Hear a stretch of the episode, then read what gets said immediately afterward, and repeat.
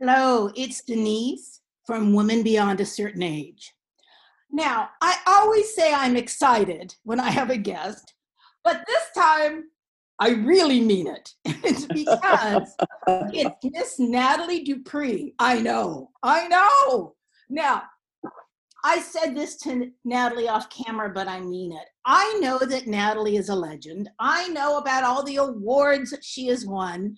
I know that she's written fourteen cookbooks, and I know she is considered the queen of Southern cooking. But here's really what I think. Natalie, I met several years ago, and she's just a dear friend to me. And that's what I think of Natalie Dupree. She is the, one of the best girlfriends you can ever have in life. So hello, Miss Natalie, welcome. Hello, I thought you were my sister. I know. Natalie calls me sis. People, not everybody knows that. She calls me sis, which I because absolutely love. We both lived wild lives in our youth, and okay. Now we are calm and serene and now, over a certain age. I wasn't going to get to that right this first thing, but I'll tell oh. you this, that people need to know one thing. And then we're going to talk about, Natalie, how you got from being in high school in New Jersey to being the queen of Southern cooking. Oh no, I wasn't in high school in New Jersey. Oh, I, where were you? I was in high school in Virginia. I grew up oh. in Virginia. Oh, excuse me. Now that makes more sense. Now I don't know why I thought you were in New Jersey in well, high school. Somewhere it was important to say that I was born in New Jersey. Oh, because I that is where I was born.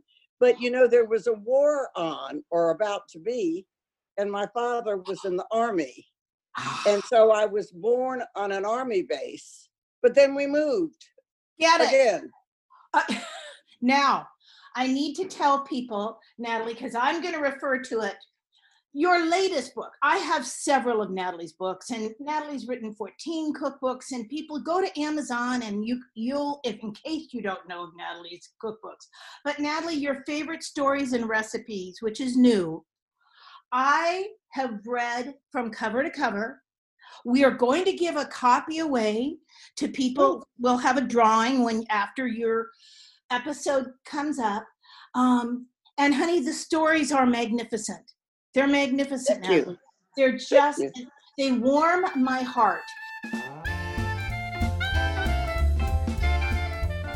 Well, here I am reading a fabulous story from Natalie Dupree's new book, Favorite Stories and Recipes. The story is entitled, A Special Family Breakfast. They'd been divorced nearly forty years when my father phoned me, asking me to help him see his former wife, my mother, together with the rest of their children. His second wife and her second husband were now dead, and each of my parents was alone. Surprisingly, my mother agreed to the meeting for the sake of the children. Her rancor at being left with three demanding children had cooled in the slow oven of time, and now it rarely flared and only sizzled. He had suggested they have breakfast, his favorite meal at his local diner.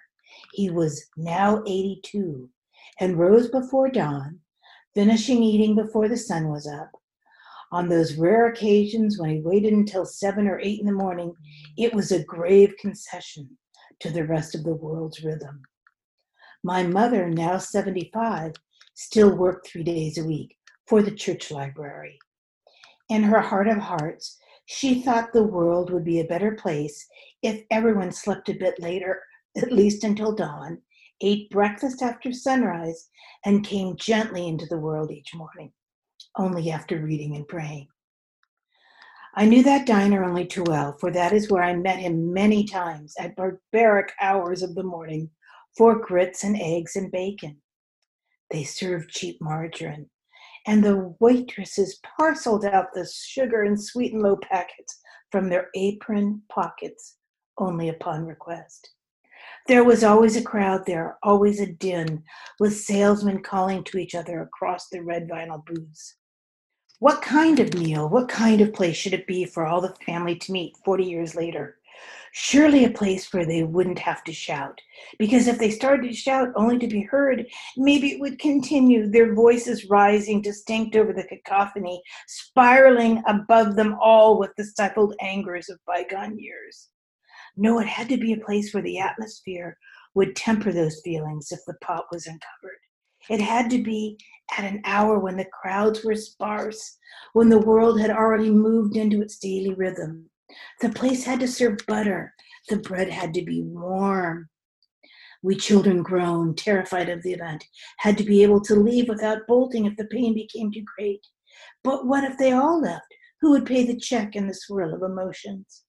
It was agreed we would all get together at a small, elegant hotel at nine in the morning. We met in the gilded lobby and proceeded to the dining room, where mercifully we were greeted expeditiously and seated in the rear of the room. He ordered the same breakfast he always had nearly every day of his life. Mother was swept up by the occasion, the splendor of the room, the length of the menu. She vacillated, unsure of what would be the best, wanting to remember the best. We children ordered the safest items. No crumbled croissants for them. Breakfast came. The bread was hot. The butter was real. It melted easily. It was to me terrifying to find we were civilized, polite, and liked each other. Do you miss your husband? He asked.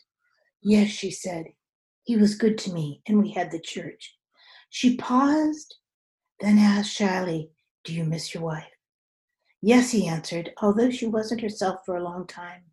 Your husband wasn't either, was he? No, she said. He didn't know me for some time. They looked at each other from lowered eyes. We children faded, shadowed, and didn't know the people our parents had become in just a few moments. He said to her at last, I see you still drink too much coffee. She said yes, and laughed a small, delicate bell-like laugh her children had never heard before. It even surprised her. As she raised her hand to cover her mouth, her napkin fell to the carpet. I only drink one cup a day, he said, and stooped to retrieve her napkin.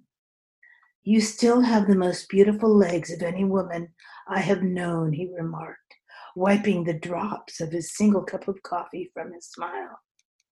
I've always liked your mustache, she returned, watching as his napkin left the mouth she used to know. Everyone started talking at once, sharing memories, laughing and teasing, the pot of emotions now bubbling like a good soup. We took pictures. He called the waiter over.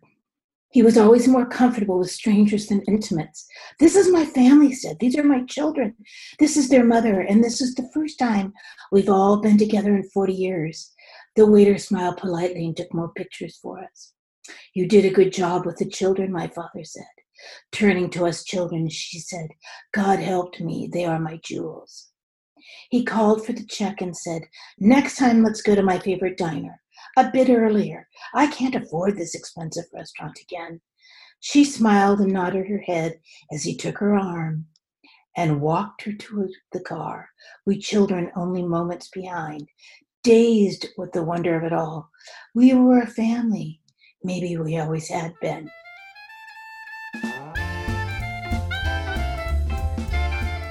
I wasn't going to say it yet, but people don't know Natalie, and I won't tell you any of it, even after one of us dies. No one's going to know that you and I text each other some of our sordid past stories. We could yes. probably sell them, girl, but probably they're, they're going to the grave with us. Well, I'd rather be Anaïs Nin and live forever in people's mind, but I don't think that'll happen. Oh, well. I, you, you, I can't find a rich old man to pay me. You've done all right. You've done all right. I need to know, Natalie, how you found cooking. How I found cooking. I always liked to cook at home. Okay. But during that age, of course, first I grew up during ration. Uh, which people may not realize that we did in the United States. And I was thinking about it this morning. I mean, when I grew up, when I was a little, they rationed butter, and uh, that's how come there was margarine. In we used to m- make great scenes about having to eat margarine, my sister and I.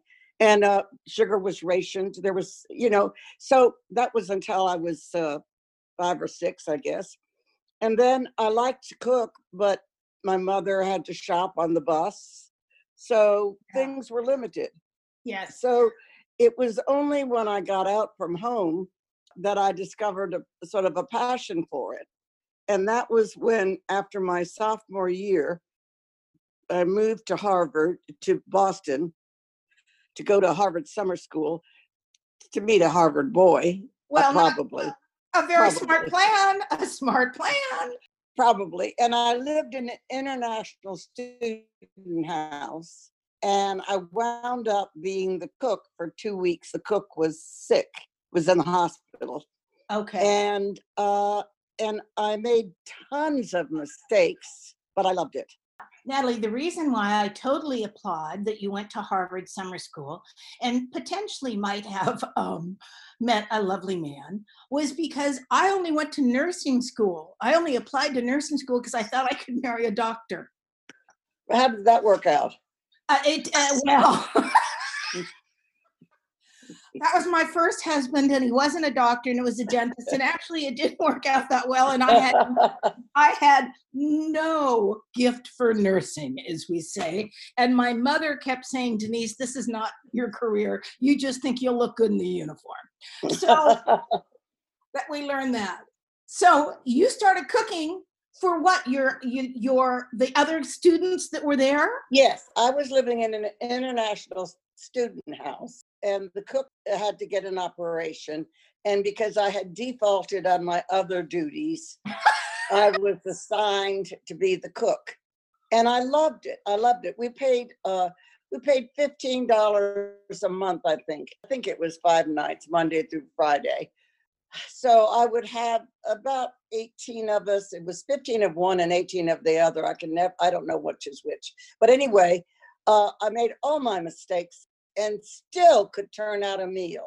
I love that. It was, it was the most glorious feeling, you know, to be yes. able to turn out a meal for all those people, even when I was making mistakes. It was just fabulous. I mean, I multiplied things by three, for instance, my first night. So I have advice for everyone. You never want to multiply anything by three. At most, you want to double it and then double it again. But first, nobody can do one-third fractions. No, you know, you, yeah, you don't know what three-eighths of a teaspoon is, right? I mean, yeah. No, we don't. So anyway, nine-eighths of a teaspoon, I guess you could do that if you were really smart. But anyway, and also in multiplying it by three, you get three times as much grease. So if you only need a certain amount of fat to saute onions, you don't need a lot more. You don't That's need right. three times as much. So uh, between my math and my multiplying of fats and so forth, I wound up with a layer of grease and then this this gloppy white stuff that was probably flour and milk or whatever. And I realized that when you multiply apply a recipe, you have to give the recipe because it'll say stir three minutes or whatever. Well, if you stir three times as much, then but you don't stir but three minutes, it's not going to thicken. Well, if you don't know why you're stirring it, if someone just says stir three minutes, then you wind up with what I wound up with, floppy. And then, so then that was on top of the tuna fish, and then you know, heavier things sink. So I uh, I didn't know what to do, but I stirred it all together, and uh, I quickly made some toast in the oven, which I could do, and I served it over to toast, and I added green peas from the freezer or from a can probably, and I called it tuna fish a la king. I was just going to say, Miss Natalie, that is tuna a la king. I love it. That's a real rule of mine. You don't ever tell anybody what you're serving until you have to, because you never know what's going to happen in the kitchen. And if you have guests and you're not a professional cook, you don't have any obligation to say what you're gonna, what they're gonna eat. They have an obligation to tell you what they're allergic to, and that's it. Natalie, I totally agree. Of course, having been in catering for many, many years, things go south, as we used to say. That's right. Or things happen. And I once had a, an expensive, expensive party, Miss Natalie, and the, what, no one told me that when all these cakes got delivered from the bakery, that one was a frozen ch- white chocolate mousse case, and it needed to go in the freezer. So it was thawing out until I noticed this white goo all over the kitchen floor. It was the man who was paying for the party's favorite cake. I picked up, wasn't on the floor, and I threw that fro- that unfrozen muck in the champagne glass and served it to him.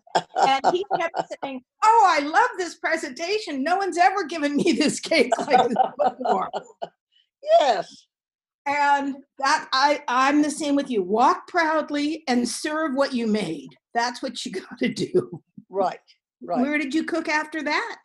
Then I didn't cook. Oh, okay. For, I mean, I just cooked at home or whatever, uh, but I didn't, um, I called my mother and told her that I loved it and I wanted to be a cook. And she said I'd have to work at night with men lifting heavy pots, yeah, and that they, you know, that they would be hard to work with and difficult, and they wouldn't treat me with respect. And that she had always hoped that I would be a lady, and that ladies didn't cook.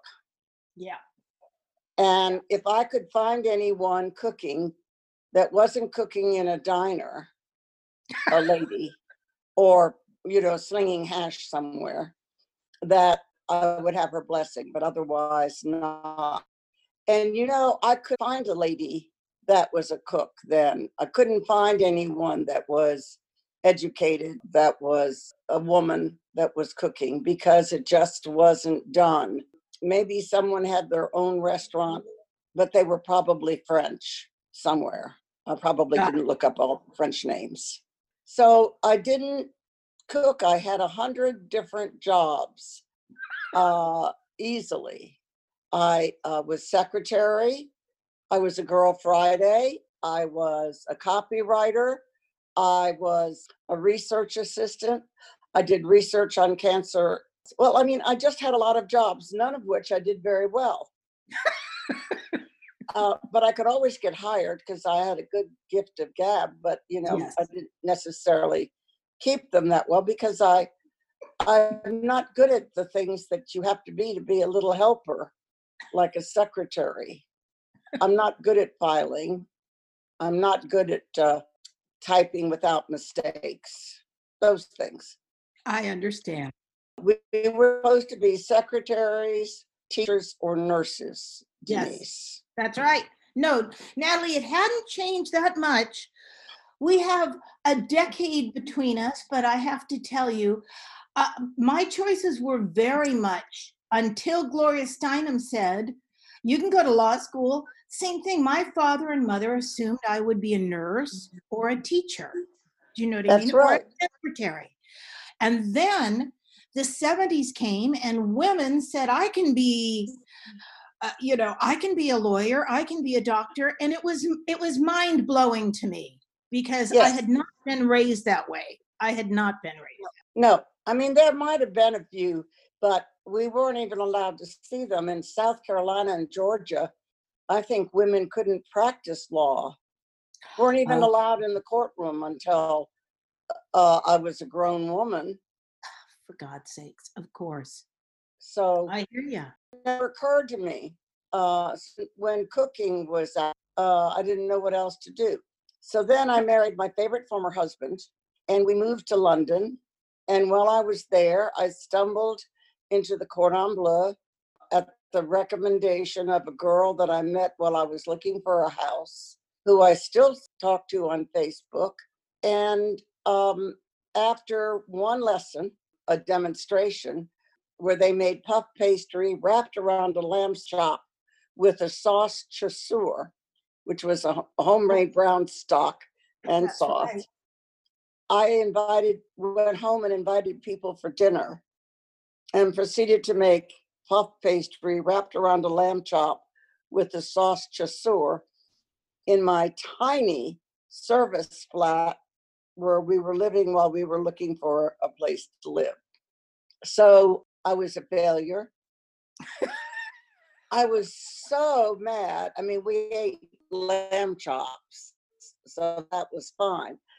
But I was sad that I couldn't do the rest of it, that I went back the next day and signed up. I didn't want to be a lady. I mean, I just didn't care. I wanted to learn how to do that. I was that passionate.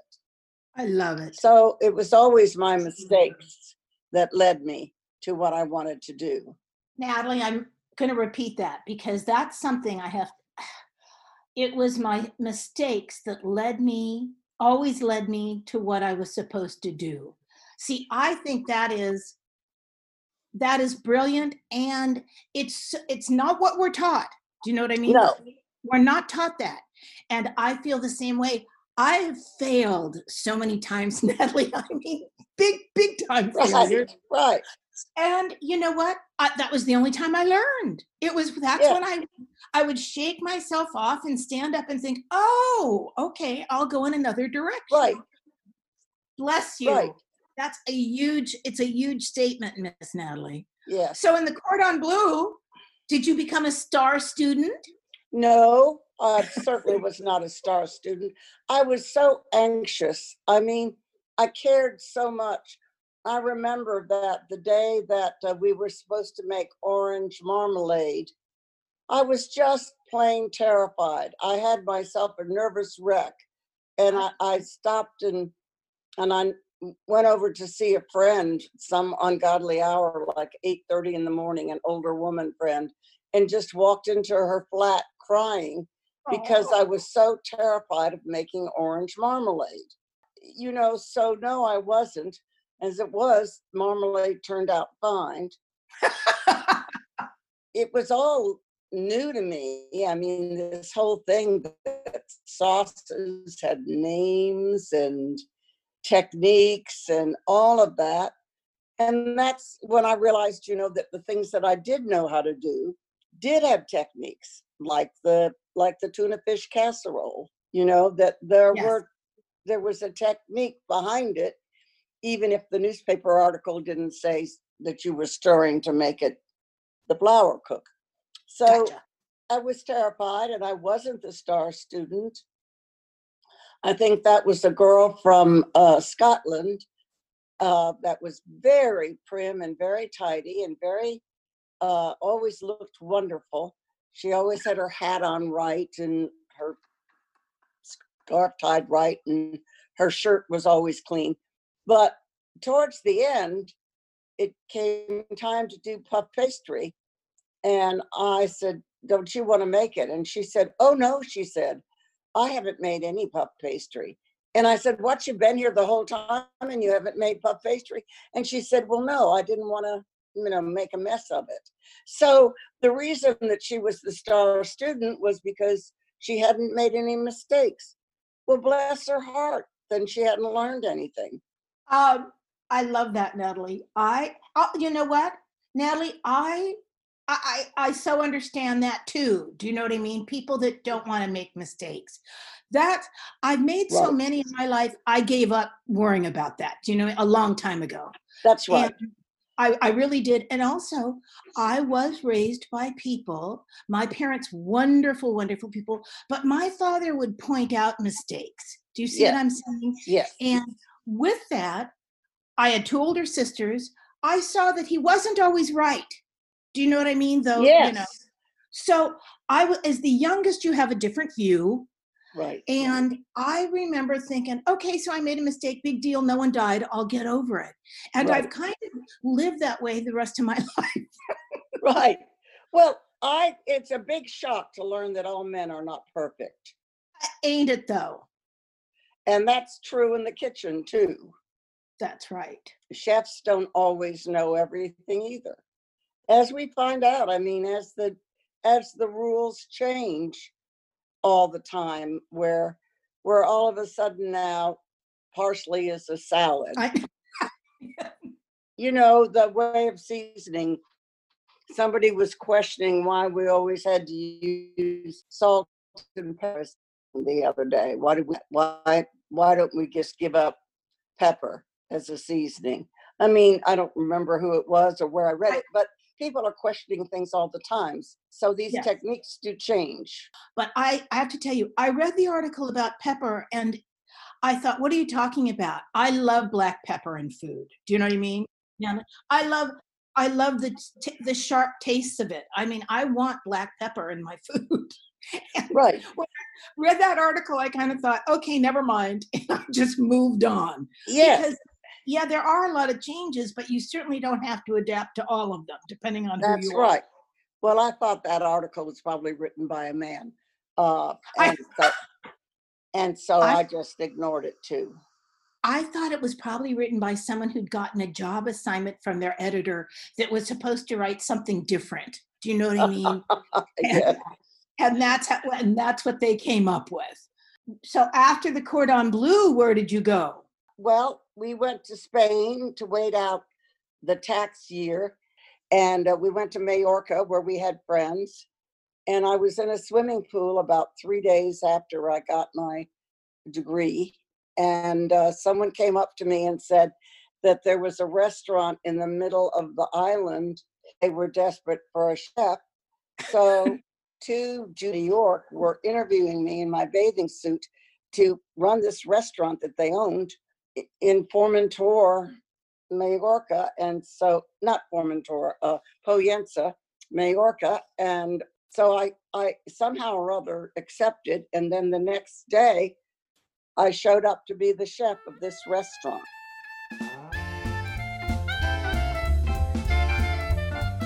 And here I am reading another story, Muscle Memory.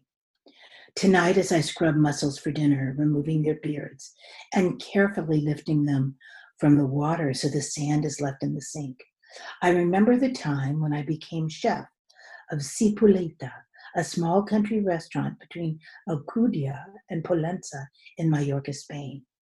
I had more courage than knowledge. Having just received my advanced certificate from the London Cordon Bleu, I had never worked in a restaurant before and didn't really know what I didn't know. In fact, many years before, I'd been convinced by my mother and friends that ladies didn't work in restaurants, so I had given up the idea. Then one night, I asked the owner of a restaurant in Palma, where we were living for a few months, if I could hang around in the kitchen and observe for a few nights. She agreed. And in the way that life has, the next day I was offered a job in the country, an hour from Palma, at what was reputed to be the best restaurant on the island. The French chef had quit because there were no women for him to date there, and the female New York owners were desperate enough to hire an inexperienced young woman as chef. The deal was all diners were to be by reservation only, so the kitchen could accommodate my pace, which was bound to be slower than the French chef's. But as it happens in so many restaurants, the desire for exclusivity, good food and service was overcome by greed, and the maitre d' took all comers. Reservations are no. Mussels were on the menu the first night. When I was attending school in England, I had scrubbed and cooked up many a batch of mussels for crowds of friends, so I felt confident. Of course, those mussels had come from the market. These mussels had come directly from the ocean, but I figured they were the same. I hadn't reckoned on the Majorcan yellow jackets and hornets. I had assumed the windows of the kitchen were screened. After all, it's been hot there every summer for centuries. I was wrong. There were no screens anywhere, but there were venomous flying insects, and they liked me. They liked me a lot. Seven bites and ten minutes worth just before we started serving. With tears streaming down my cheeks from bites, from frustration, from the fear of being the chef of a restaurant, I put the mussels on to cook. First, I put them in a big sink in the middle of the kitchen, covered them with ocean water, and scattered them over an oatmeal-type product to feed and plump them up before serving. the little Spanish maids who were my helpers had scrubbed them, removing their beards, and put them in the pan back in the sink in ocean water. I heated a pan and added the mussel, still crying. I added salt and pepper. When their shiny black shells opened to show the sensuous flesh of the mussels inside, I sent them to the table where the proud owners sat, awaiting their first meal by their new chef. Moments later, the two ladies who owned the restaurant stormed into the kitchen. It didn't take long to find out the source of their wrath. Unthinkingly, I had added salt to the water, then sent the mussels to the table without tasting their broth. The broth was so salty, the owner said, a spoon would have stood up in it. I personally think they were exaggerating. Still, it was salty enough to be nearly inedible. I began crying in earnest now, my first job in a kitchen, and I had blown it, partly due to the flying creatures, and partly because I had forgotten all the things I'd ever learned, and most importantly, to taste, taste, taste. The owners left the kitchen. After all, they couldn't fire me in the middle of the meal. And so we started a rocky relationship, which lasted until the season ended and our contract was up. They never did fire me, and I didn't quit. And I never again salted mussels until I was quite sure the broth needed flavoring. But I don't think they ever hired a novice cook again.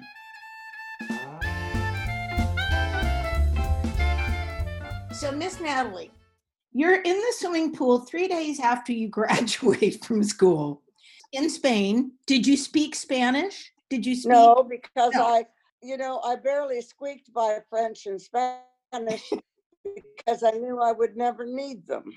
Now, see, now, so you take the job. And I love this, Natalie. Now, this is again, now I see, see, this is a pattern sometimes with we we see in women beyond a certain age's stories. The fact that you were frightened, you continued to do something. Do you know what I mean? You obviously loved it enough that your passion, you said, sure, I'll be the chef at a restaurant that you probably weren't qualified for at the time, but never mind. Do you know what I mean? Right. Well, I didn't know what I didn't know. That's I mean, right.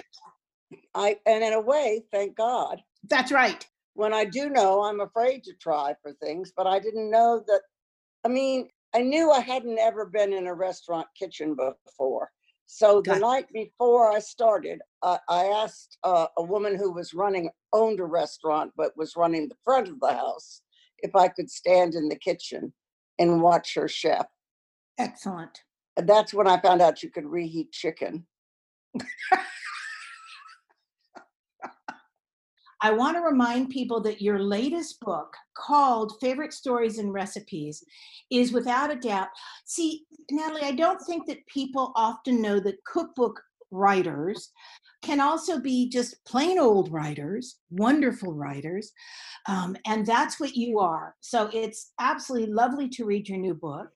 And on our website, we archive all of the podcasts, and we have a Facebook page that after this goes up, people, if want to ask you questions, Miss Natalie, they will, and they can reach out to you.